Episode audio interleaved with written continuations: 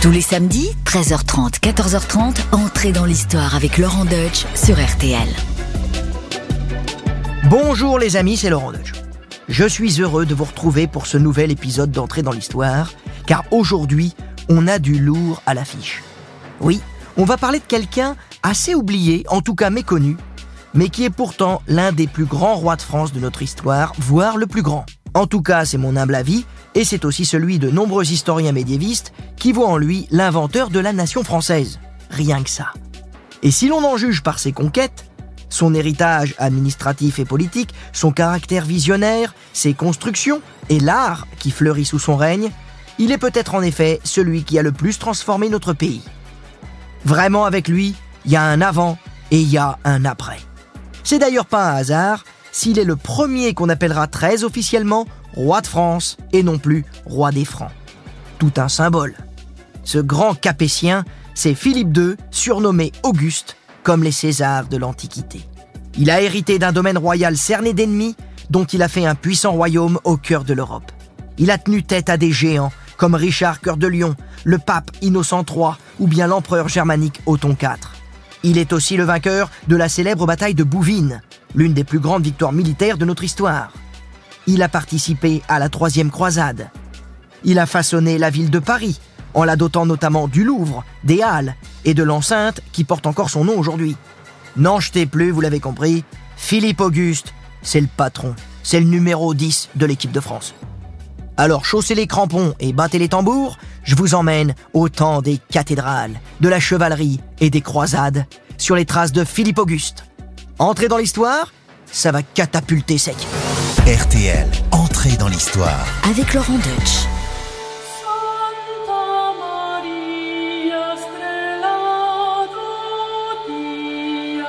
Le futur Philippe Auguste voit le jour en l'an de grâce 1165, le 21 août.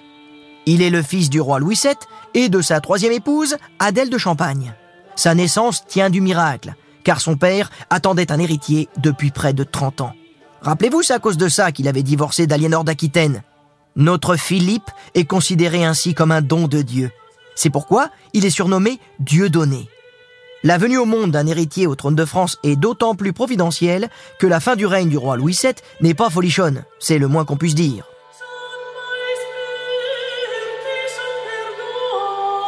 Elle voit la montée en puissance des Plantagenets, qui font de l'Angleterre un sérieux rival au royaume des Francs. D'ailleurs, la première épouse de Louis VII, on vient d'en parler, la fameuse Aliénor d'Aquitaine, était rebutée par sa piété austère. Et du coup, elle le largue au cours de la désastreuse deuxième croisade. Elle fait annuler le mariage et va convoler en juste noces avec le roi d'Angleterre, Henri II. Elle lui offre au passage le duché d'Aquitaine, une dot coquette qui attise ainsi les ambitions du Plantagenet sur le continent. Et à cela s'ajoutent les convoitises des grands féodaux qui profitent de la faiblesse de Louis VII et fragilisent le royaume des Francs. Celui-ci n'est véritablement maître que de son domaine royal, lequel couvre en gros l'actuelle île de France. Associé dès son plus jeune âge aux affaires du royaume, notre petit Philippe grandit dans une ambiance déliquescente de fin de règne. Son père, accablé par la maladie, décline à vue d'œil. Il décide alors de le pousser sans tarder sur le trône en le faisant couronner roi à l'âge de 14 ans sous le nom de Philippe II. La cérémonie a lieu le 1er novembre 1179 en la cathédrale de Reims, là où sont sacrés tous les rois de France en mémoire du baptême de Clovis.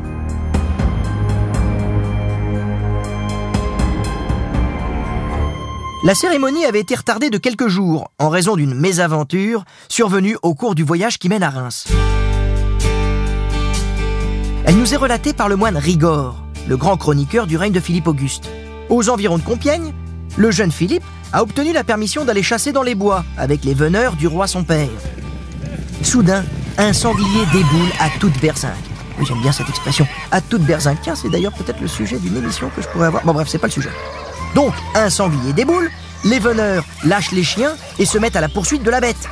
Ils se dispersent, mais sans s'apercevoir que Philippe, monté sur un cheval plein de fougue, est emporté loin des autres, si bien qu'il finit par se paumer dans la forêt. Imaginez notre petit Philippe. À 14 ans, il tremble de peur. Il va devoir passer la nuit seul et affamé. Heureusement, un paysan le retrouvera deux jours plus tard et lui permettra de retrouver son chemin. Mais cette expérience traumatisante a sans doute aussi quelque chose d'initiatique pour le jeune prince qui s'apprête à monter sur le trône. Peut-on y voir un acte manqué pour échapper à la charge écrasante qui l'attend? Seul, en pleine nuit, dans une épaisse forêt où rôdent les loups et les bêtes sauvages, il entrevoit peut-être, inconsciemment, son destin. C'est vrai, c'est une belle image, une belle métaphore, car un roi de France lui aussi est seul finalement et cerné par les loups qui convoitent son pouvoir. Ces loups, ce sont évidemment les grands barons du royaume qui profitent toujours des débuts de règne pour affirmer leurs prétentions. Les puissantes maisons de Flandre, de Champagne sont en embuscade. Philippe, conscient très tôt des menaces qui pèsent sur sa couronne, montre vite un trait de caractère qui va caractériser tout son règne. La prudence. On reste calme. Pépouze. L'intérêt du royaume prime toujours. Pour échapper à l'emprise de ses oncles maternels, il se rapproche alors de son parrain, le comte de Flandre, qui lui donne sa nièce Isabelle de Hainaut en mariage. Celle-ci lui apporte alors l'Artois en dot. Il signe dans la foulée le traité de Gisors avec le roi d'Angleterre Henri II, qui scelle une alliance entre les deux royaumes. C'est pas mal comme début, car ces deux événements lui permettent de tenir en respect tous les barons. Peu après, le 18 septembre 1180, son père, le roi Louis VII, meurt. Philippe devient alors véritablement roi à seulement 15 ans. Et là, les choses sérieuses vont pouvoir commencer.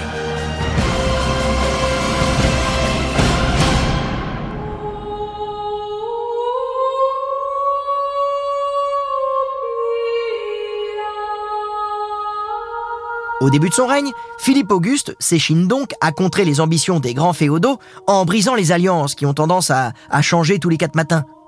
Brouillé avec son beau-père, le comte de Flandre, il est prêt à répudier la reine Isabelle.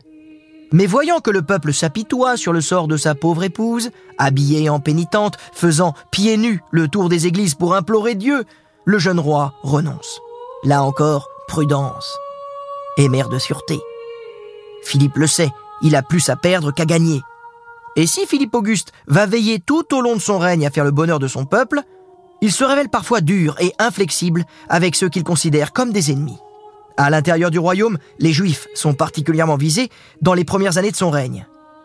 Deux ans après son sacre, il ordonne leur expulsion et la confiscation de leurs biens. Mais le roi reviendra plus tard sur cette décision.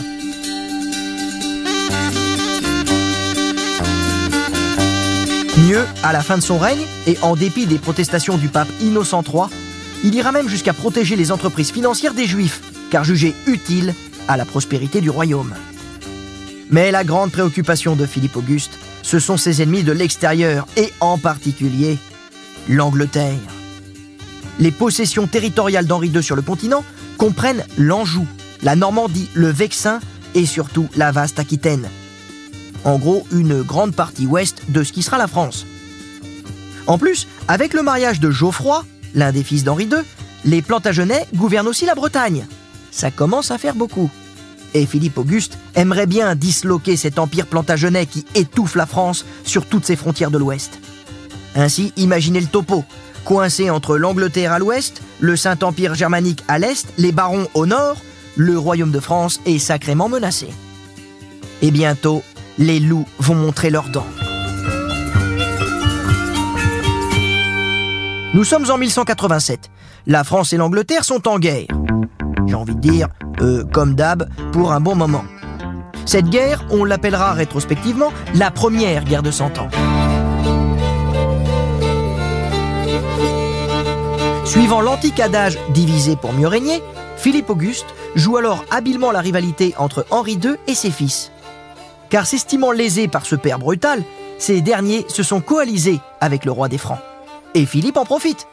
Il se lie notamment d'amitié avec l'un d'eux, Richard, celui qu'on appellera Cœur de Lion. Et Richard, c'est pas n'importe quelle prise de guerre. Richard, c'est le fils préféré d'Aliénor d'Aquitaine. Vous vous rappelez d'Aliénor, l'ex du papa de Philippe Auguste? À l'époque, Richard, il est déjà duc d'Aquitaine et comte de Poitiers par sa mère, Aliénor. Et maintenant, Richard, il lorgne sur l'Anjou, le Maine et la Touraine. Philippe soutient ses prétentions, mais joue un jeu dangereux. Car en cherchant à porter un coup à Henri II, il favorise aussi l'ascension de ce prince ambitieux qu'est Richard, qui ne s'arrêtera pas là, nous le verrons. En plus, Henri II est malade, il est vieux, il va bientôt lui laisser la place. J'ai envie de dire, la Philippe Auguste, Euh, au niveau tactique, c'est pas très habile. Il est en train de préparer l'avenir à celui qui est en train de se le préparer sacrément bien. Il est en train de devenir sacrément gros, Richard. Et Henri II s'en rend compte. Incapable de tenir sur un cheval, il accepte une reddition totale. Et ainsi, il signe un traité qui établit son fils Richard comme seul héritier de la couronne d'Angleterre. Et quelques jours plus tard, il meurt, ulcéré d'ailleurs par la trahison de ses fils. Nous sommes le 4 septembre 1189 et Philippe Auguste a participé à la naissance d'un géant, Richard Cœur de Lion, qui monte sur le trône d'Angleterre tout en restant maître du duché d'Aquitaine, du comté d'Anjou et de la Normandie.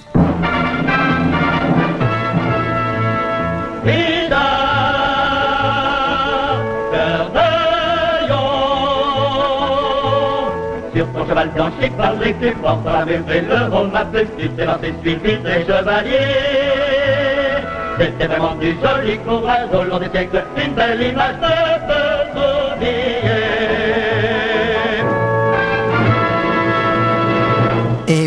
L'avez compris, le plan de Philippe Auguste de morceler les possessions des Plantagenets est complètement tombé à l'eau.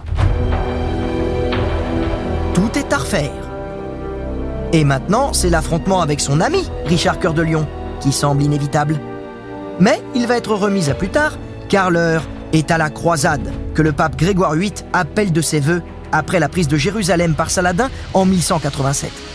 Alors là, autant vous le dire tout de suite, Philippe Auguste, il est pas très chaud pour cette aventure hasardeuse loin de son domaine. En plus, il se rappelle euh, de la croisade catastrophique de son père, où à part des prunes, on n'a pas ramené grand-chose dans le royaume des Francs. Tiens d'ailleurs l'expression compter pour des prunes, hein, c'est-à-dire pour rien du tout, ça date de là, quand on a ramené euh, que des prunes de Terre Sainte.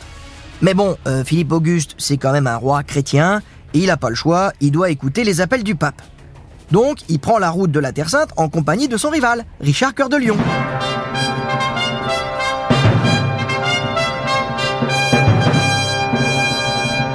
Nos deux rois ont scellé un pacte de non-agression sur leurs terres respectives le temps de la croisade. À la fin de l'année 1190, les deux armées se retrouvent pour une première étape à Messine, en Sicile, afin de passer l'hiver. Richard décore les murailles de la ville de ses bannières et multiplie les provocations envers Philippe, faisant parfois preuve d'un comportement de soudard. Et c'est à partir de là que les habitants de l'île, si l'on en croit un chroniqueur, auraient surnommé Richard le lion et Philippe l'agneau. Ah oui, à partir de ce moment-là, on a beaucoup glosé sur la prétendue liaison homosexuelle entre les deux rois, parce qu'il leur arrivait parfois de partager le même lit quand ils étaient jeunes. Mais très honnêtement aujourd'hui, on sait que cela relève probablement d'une interprétation anachronique, car cette façon de faire, hein, dormir dans le même lit, était assez courante à l'époque entre deux hommes.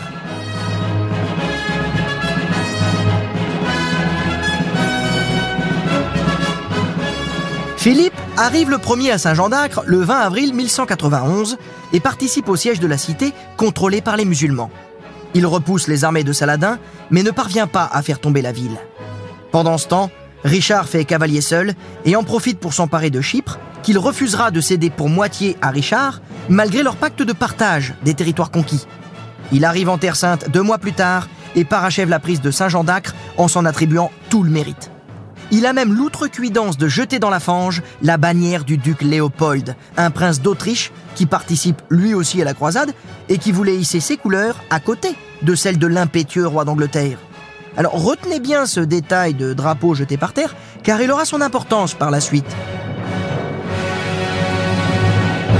Quoi qu'il en soit, la croisade fournit à Richard l'occasion de s'illustrer par des exploits chevaleresques et d'y gagner sa légende, tandis que le pauvre Philippe ronge son frein en attendant l'heure de sa revanche.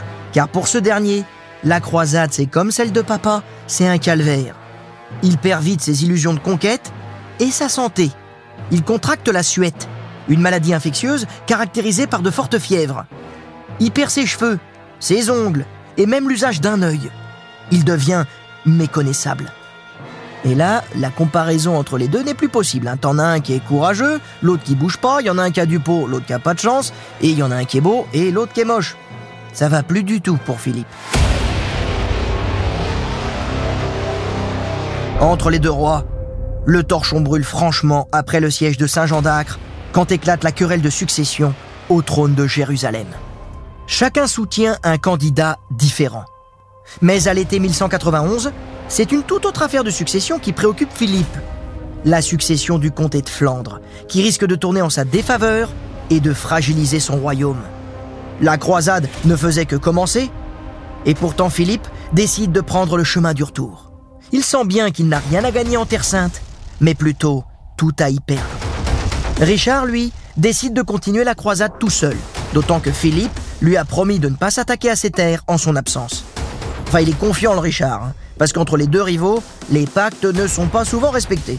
Et comme dit l'éternel proverbe, les absents ont toujours tort. Tiens d'ailleurs, elle a qui la chouquette là Tiens hop.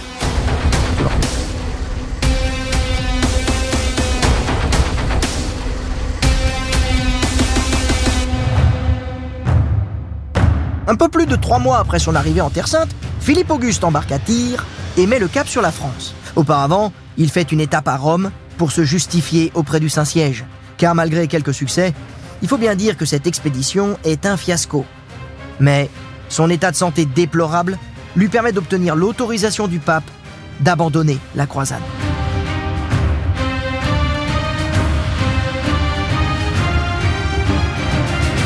Délivré de ses serments, Philippe Auguste rentre à Paris le 27 décembre 1191.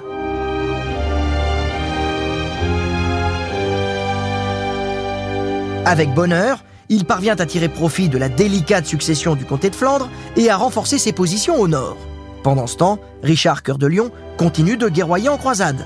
Il remporte la bataille d'Arsouf en septembre 1191 et fait montre d'une grande cruauté en décapitant près de 3000 prisonniers turcs en représailles à l'exécution de chrétiens. Mais Richard commence lui aussi à se lasser de la croisade. Après de laborieuses négociations, il bâcle un accord avec Saladin en obtenant pour les pèlerins chrétiens le libre accès à Jérusalem. Mais la ville sainte, enjeu de la croisade, ne sera pas libérée. Richard remet les voiles, pressé de rentrer sur ses terres. Mais sur le chemin du retour, en raison d'une tempête, il est contraint d'accoster à Venise, et de prendre la voie terrestre sur les terres d'un homme qu'il a eu tort d'humilier, le duc Léopold. Vous vous rappelez l'histoire du drapeau? Eh bien Léopold aussi, il s'en souvient bien. Rancunier, ce prince autrichien n'a pas digéré l'affront.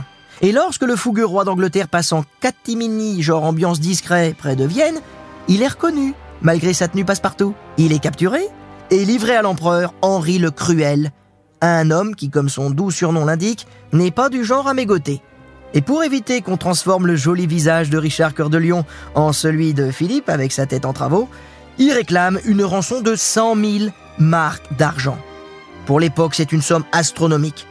Du côté français, cette captivité arrange bien les affaires de Philippe Auguste. Il a ainsi les coups des franches pour s'attaquer aux possessions territoriales de Richard. Sans trahir ses serments. Il est plus en croisade, le gars. Ah bah oui, mais tu t'es fait arrêter, c'est pas mon problème, hein T'es retenu par la douane, mais moi, pendant ce temps-là, euh, je reprends le combat. Et Philippe va aussi s'allier avec le jeune frère de Richard Cœur de Lion, Jean Santerre, le laissé pour compte des fils Plantagenet, qui a donc une sacrée revanche à prendre sur son bel aîné. Et c'est parti pour la reconquête. Philippe envahit la Normandie, pendant que Richard tourne comme un lion en cage, foudrage. Un lion en cage, Richard Cœur de Lion, c'est le cas de le dire. Heureusement, Richard peut compter sur sa mère, l'infatigable Aliénor d'Aquitaine, qui parvient finalement à rassembler les fonds pour payer la rançon de son fils chéri. Et là, Philippe Auguste y sent que ça va barder, comme en atteste le message qu'il transmet à Jean Santerre. Écoutez plutôt. Allô Est-ce que ça marche Oui, vous m'entendez Allô Jean Jean, ici Philippe. Allô Londres, ici Paris. Allô Tu m'entends Tenez-vous sur vos gardes. Le diable est déchaîné. Je répète, tenez-vous sur vos gardes. Le diable est déchaîné. Tu vois qu'il a reçu Il a reçu là, tu crois, non là Jean, je vais tenter une diversion. Et oui, Philippe Auguste, dans un dernier sursaut, tente de faire monter les enchères de la rançon pour le maintenir en captivité. Mais ça marchera pas. Richard est relâché. Et là, c'est le début d'une lutte acharnée de 5 ans entre Philippe Auguste et Richard Cœur de Lion pour la possession de la Normandie. Jean Santerre, de son côté, hein, le frère Félon, n'emmène pas large. Il implore le pardon de son aîné et tourne les armes contre le roi de France. Pour lui prouver sa loyauté, Jean Santerre va même jusqu'à massacrer la garde française que Philippe lui avait confiée à Évreux. Plusieurs chevaliers seront décapités. Avec le retour de Richard Cœur de Lion en Europe, la situation semble considérablement se déséquilibrer. Ainsi, les comtes de Flandre et de Hainaut se rallient eux aussi au roi d'Angleterre, aux fauves. La situation devient critique pour notre pauvre petit agneau, Philippe Auguste. Le 5 juillet 1194, les troupes anglo-normandes tendent une embuscade à l'armée française près du château de Fredval.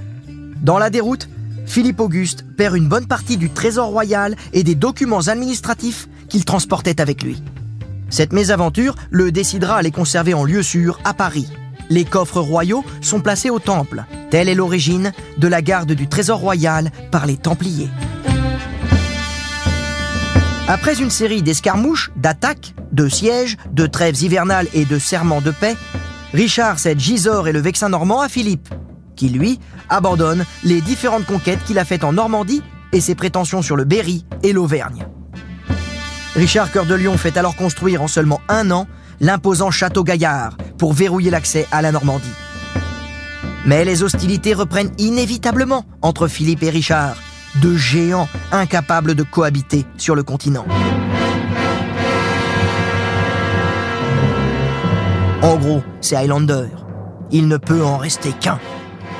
Richard, qui n'a cessé d'avoir l'avantage depuis le début de la guerre, continue d'infliger de cuisantes défaites à Philippe, comme à Courcelles et à Vernon, où la cavalerie française est décimée. Il envahit le Vexin et le Beauvaisis, fait prisonnier le connétable Dreux de Mello et l'évêque de Beauvais. Au printemps 1198, le pape Innocent III, fraîchement élu, tente de mettre fin à la guerre entre ces deux rois terribles en vue de lancer une nouvelle croisade. Il envoie son légat négocier la paix. Mais les Anglais l'estiment trop favorable aux Français et le somment de décamper. La guerre reprend de plus belle. Le 27 septembre 1198, lors de la bataille de Gisors, l'armée anglaise défait celle de Philippe Auguste, capturant de nombreux chevaliers. Les Français prennent alors la fuite par un pont qui s'effondre sous leur poids. Philippe Auguste est parmi eux. Mais ses troupes parviennent à le tirer hors de l'eau avant la noyade. Pour les Français, c'est la déroute.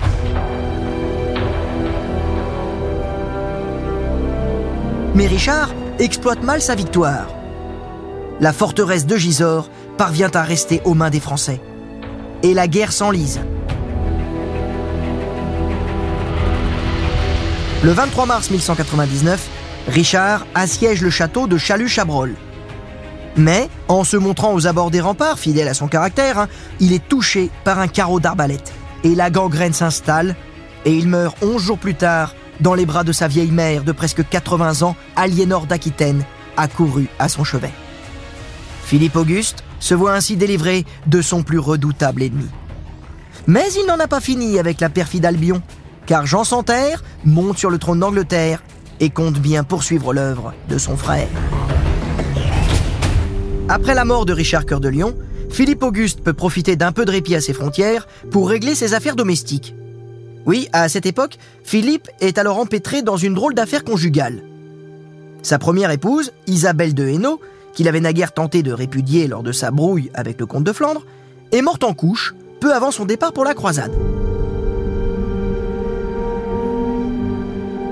Après son retour de Terre Sainte, Philippe Auguste avait alors jeté son dévolu sur une princesse danoise, Ingeburge, fille du roi de Danemark, Valdemar Ier, et sœur du roi régnant, Knut VI. Philippe la rencontre à Amiens le 14 août 1193.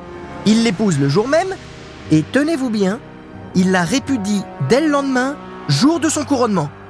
Philippe, sans donner d'explication, demande aux ambassadeurs du Danemark de repartir sur le champ avec la mariée. Ces derniers refusent. L'incident diplomatique tourne au scandale d'État. Et là, je m'arrête deux minutes, euh, parce que comme vous, évidemment, je me demande qu'a-t-il bien pu se passer dans le lit conjugal?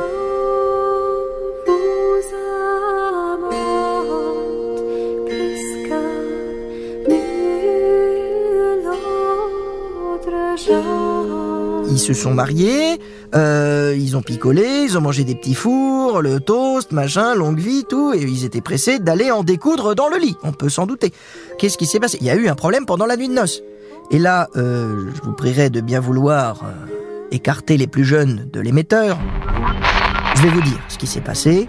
On a des témoins, Philippe s'en est confié à son chapelain. En gros, Ingeburge, elle lui a noué l'aiguillette. Voilà, elle l'a pas inspiré, Ça n'a pas fonctionné. Et là, franchement, Philippe, il est un petit peu vachard. Il va pas laisser une deuxième chance au produit, puisqu'il va immédiatement expédier sa jeune épouse dans un couvent, tout en entamant une procédure d'annulation de mariage. Très clairement, il l'a mal pris. Mais c'est quand même assez curieux tout ça. hein. Imaginez quand même. Le roi des Francs, Philippe Auguste, soucieux de l'intérêt de sa couronne, provoquer un tel esclandre pour une petite histoire d'aiguillette nouée. Franchement, ça frise le mauvais vaudeville. Non, je crois plutôt qu'il faut sans doute chercher la vraie cause dans des accords politiques sous-jacents au projet matrimonial. C'est d'ailleurs ce qu'ont avancé depuis plusieurs historiens.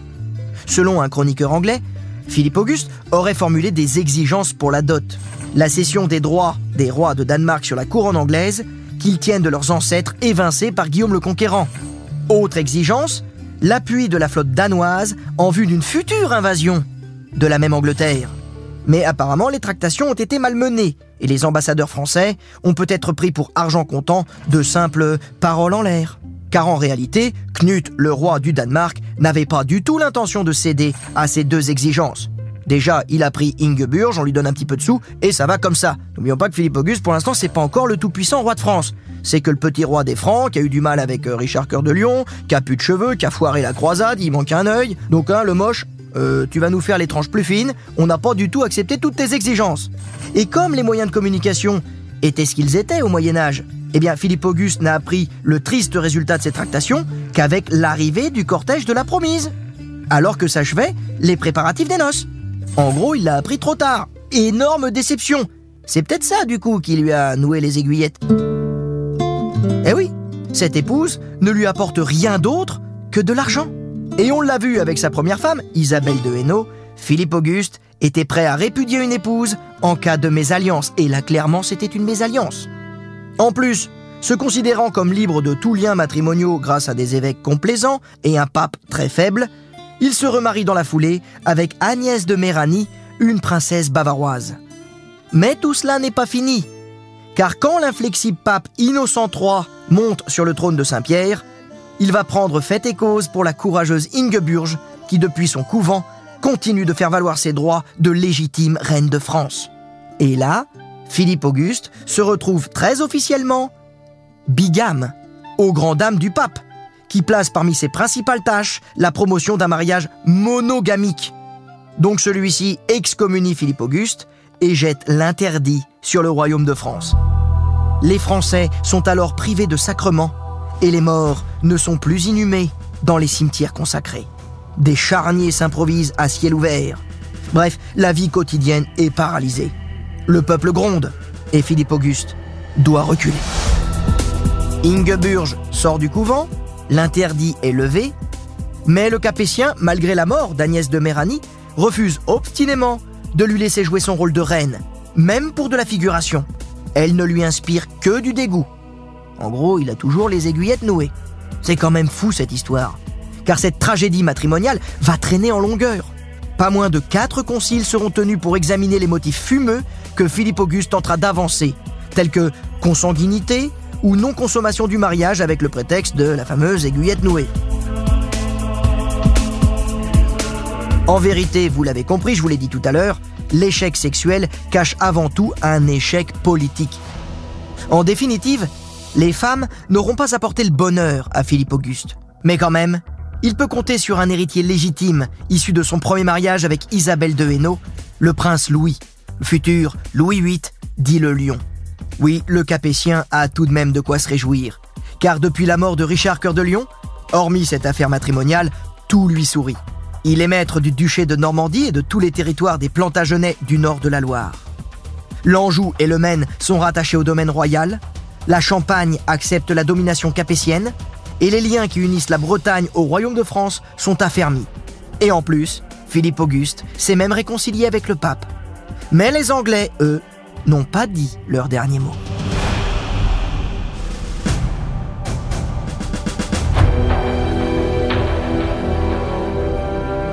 En 1214, Philippe Auguste a tellement consolidé son royaume qu'il inquiète ses voisins.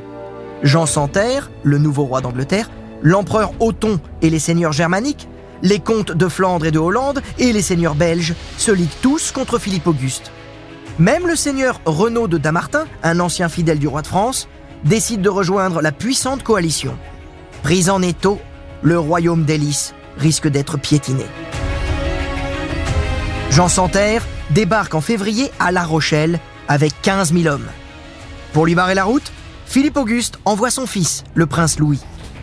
Et les Anglais essuient une défaite terrible à La Roche-aux-Moines et doivent rebrousser chemin. Tout va donc se jouer dans le nord, à Bouvines, près de Lille. Là, Philippe sera aux prises avec l'empereur germanique Othon de Brunswick et ses alliés. Nous sommes le 27 juillet, un dimanche, au cœur de l'été. C'est l'adversaire, sûr de sa victoire, qui a voulu engager le combat le jour du Seigneur. Mauvais présage.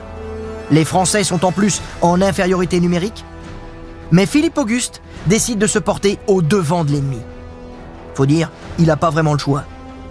Il faut vaincre ou périr. Cette bataille ne sera pas une simple escarmouche ou un accrochage, oh que non. Ce sera une lourde bataille rangée.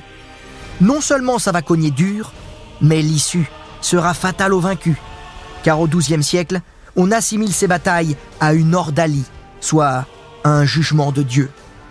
Bref, le roi Philippe joue très gros. Cette bataille, il le sait, va sceller le sort de son royaume. Avant de partir, il s'est rendu à l'abbaye de Saint-Denis.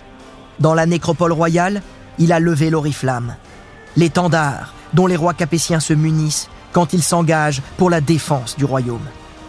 Une bonne partie de la chevalerie du nord du royaume est avec lui, à savoir quelques milliers d'hommes, auxquels il faut ajouter des troupes à pied fournies par les communes du domaine royal. L'empereur germanique et le roi des Francs sont face à face sur le champ de bataille. Tout le monde retient son souffle. Puis, la bataille s'engage. Elle est très dure. Philippe Auguste ne reste pas derrière les lignes. Non, il mouille sa chasuble pour la Maison France. Il risque sa vie, l'arme au poing. Il se retrouve exposé, en première ligne, menacé, renversé de son cheval. Heureusement, une vigoureuse contre-attaque le dégage. Les chevaliers français pleins d'ardeur se battent comme des lions, à l'image du seigneur Mathieu de Montmorency, qui s'empare lui-même de douze bannières ennemies. La classe. Mais il n'y a pas que les nobles qui concourent à la victoire. Non, il y a le peuple, les roturiers, les milices communales qui font des merveilles. Mention spéciale aux 150 sergents à cheval soissonnais qui s'enfoncent comme un coin au milieu des chevaliers ennemis au cœur de la bataille. Ah, j'en ai la chair de poule. Ah oui, comment ne pas vibrer à l'évocation de cette éclatante victoire? Bouvine, c'est l'apparition d'un esprit national, d'un royaume de France. Cette victoire donne lieu à une véritable liesse populaire. Le retour à Paris, la capitale de ce royaume, se fait par une marche triomphale, de village en village, sous les vivas, au son des volets de cloches. Le roi de France apparaît en contact direct avec ses sujets. C'est tout le royaume qui manifeste sa fierté, son allégresse et son union. À Paris, on fera la fête pendant une semaine entière. C'est de la folie. Les conséquences sont énormes pour la France, mais aussi pour l'étranger.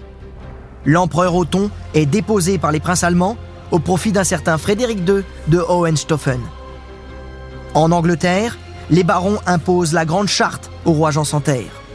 Germains et Anglais sont ainsi considérablement affaiblis. Un temps, le pape Innocent III a même songé à donner la couronne d'Angleterre au prince Louis, le fils de Philippe Auguste. En nette position de force, celui que l'on peut appeler désormais roi de France finit son règne sans gros soucis.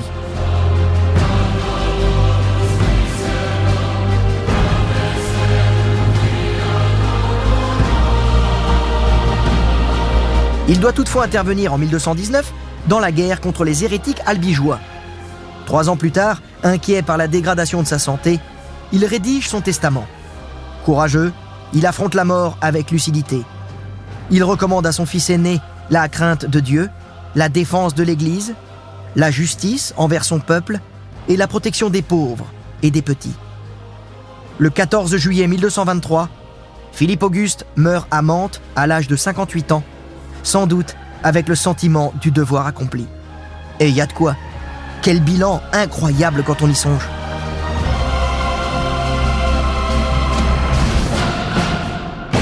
Parti de rien ou presque, Philippe Auguste a fait de son petit royaume la plus grande puissance de l'Europe.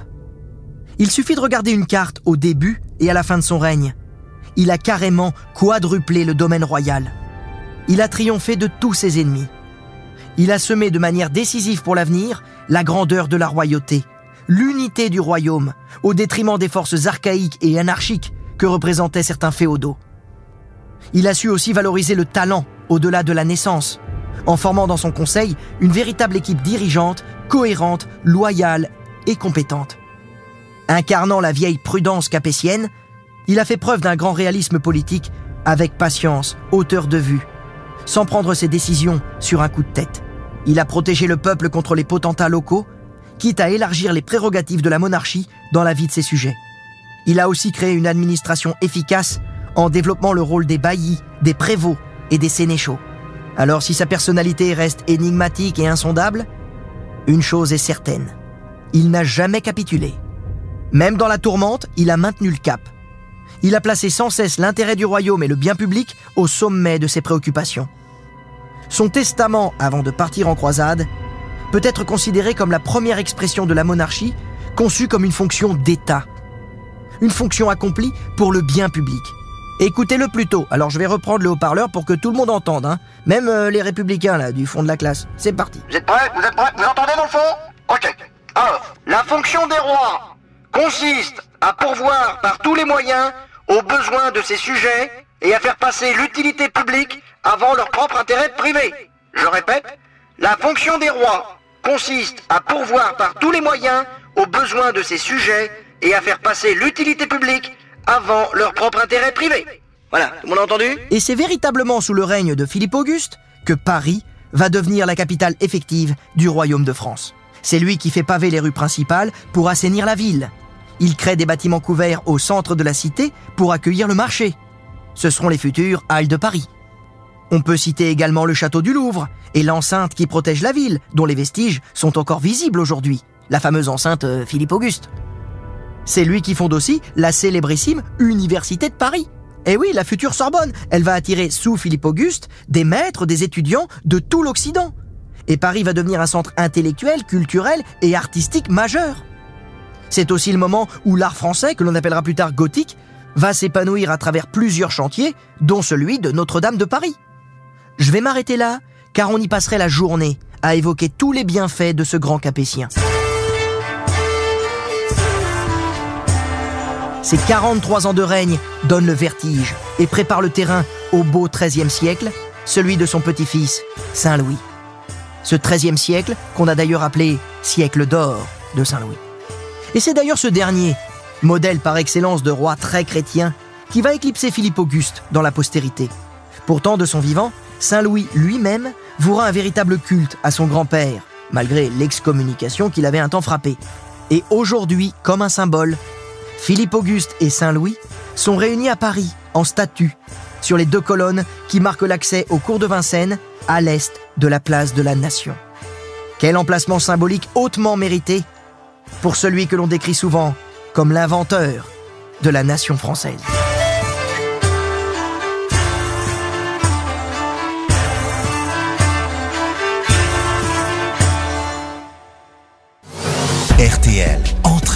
Avec Laurent Deutsch. Bonjour Sophie Brouquet. Bonjour. Alors, vous êtes professeur d'histoire médiévale et vous venez de publier un livre aux éditions Ellipse intitulé Les Capétiens. Donc, vous connaissez bien le, le- le personnage, la figure de Philippe Auguste. Alors, qu'est-ce que j'aurais oublié euh, dans ce portrait, dans ce panégyrique de ce grand roi? Il a pris un royaume de France, comme vous l'avez dit, euh, petit, attaqué, et surtout impécunieux. Et à la fin de sa vie, grâce à ses hum, victoires, mais aussi à une mise en place euh, extrêmement sérieuse euh, du domaine royal et de après qui devient le royaume de France, grâce à des officiers de justice et aussi euh, de, de fisc qui ont fait que euh, c'est la première véritablement organisation administrative à partir de Philippe Auguste et il a euh, rempli euh, de façon exponentielle le trésor du roi faisant de lui euh, le premier roi capétien ayant accumulé un, un, grand trésor. Les rois de France ont puisé dans ce trésor sans jamais être en déficit. Le roi de France était solvable, quoi. C'est c'est incroyable, c'est presque inédit, j'ai envie de dire. Oui. Alors l'explication, c'est parce qu'évidemment, il a pris les domaines très riches des Plantagenets, puisque le, la région la plus riche d'Europe, c'était la Normandie à l'époque, mais euh, il ne l'a pas dilapidé. Il a vraiment organisé un, une organisation administrative qui a, qui a marché jusqu'à la Révolution française. Et donc, euh, c'est ça, c'est moins connu, mais en réalité, c'est la base, évidemment, de son pouvoir. Et maintenant, j'aimerais qu'on évoque une part un petit peu moins heureuse et glorieuse de Philippe Auguste, à savoir son rapport aux arts. J'ai quand même, moi, qui suis parisien, appris que l'Université de Paris, j'étais à la Sorbonne, donc j'ai appris que l'Université de Paris datait de 1200 avec Philippe Auguste. Donc je me suis dit, ah ben il était complet ce roi. En plus, il était porté sur les arts, sur l'ouverture d'esprit, euh, l'intelligence, les progrès artistiques, etc. En fait, pas du tout. S'il a créé l'université, c'était pour finalement euh, euh diviser l'évêque de Paris et, récupérer un petit peu à son profit des étudiants. Exactement. Alors, bien entendu, Paris devient la capitale intellectuelle et artistique de toute l'Europe, mais à comparer avec les rois d'Angleterre ou bien même les empereurs, contemporain, hein, euh, Frédéric II, n'est pas intéressé par cela. La raison de sa protection hein, de l'université, c'est qu'il a besoin de légistes, éventuellement de théologiens, mais ça, ça n'intéresse pas beaucoup. Mais du moment que l'appareil d'État devient de plus en plus important, qui il veut ses énarques, il veut ses énarques. Absolument. Donc, il les protège, même quand, euh, évidemment, c'est euh, les, les, grèves des étudiants, etc. Il soutiendra toujours l'université, d'ailleurs comme tous ses successeurs. Mais si l'on touche après à l'art, à proprement dit, il n'y a pas de cours en fait sous Philippe Auguste. Et euh, celle qui fait un peu euh, figure de mécène, c'est sa belle-fille, euh, la, la, future Blanche de Castille, mais euh, il, ne, il, ne, donne pas d'argent, ni aux abbayes, ni euh, pour la construction de, de Notre-Dame de Paris. Il, il, donne une somme ridicule de 180 livres tournois, alors qu'il avait bon, un, un, trésor extraordinaire. Et la confrérie des, des prostituées de Paris a donné plus d'argent pour Notre-Dame de Paris que le roi de France. Il y a eu un procès, on a dit que c'était un argent bien, bien gagné et qu'elles avaient le droit de, de donner de l'argent à Notre-Dame de Paris. Alors bien sûr, on pourrait objecter le, le, le Louvre, mais enfin le Louvre c'est une forteresse. Oui, c'est un édifice militaire. C'est, c'est, euh, ça a une vocation Donc, plus défensive que. De, voilà. Il y a beaucoup de chantiers qui se font à Paris et partout, mais alors le roi, euh, il n'est pas contre, hein, mais il ne donne pas d'argent. Eh bien merci Sophie, c'était tout à fait passionnant. Et oui, on l'aura compris, si Philippe Auguste a fait la France, on ne peut pas dire qu'il aura fait Notre-Dame de Paris. Pour cela, il faudra attendre un peu plus tard avec Luc Plamondon. Et voilà, entrer dans l'histoire, c'est terminé pour cette semaine. Alors merci d'avoir écouté cet épisode. En attendant, merci pour votre fidélité. Portez-vous bien, n'hésitez pas à vous abonner et à nous noter en nous laissant plein de petites étoiles. À bientôt sur rtl.fr.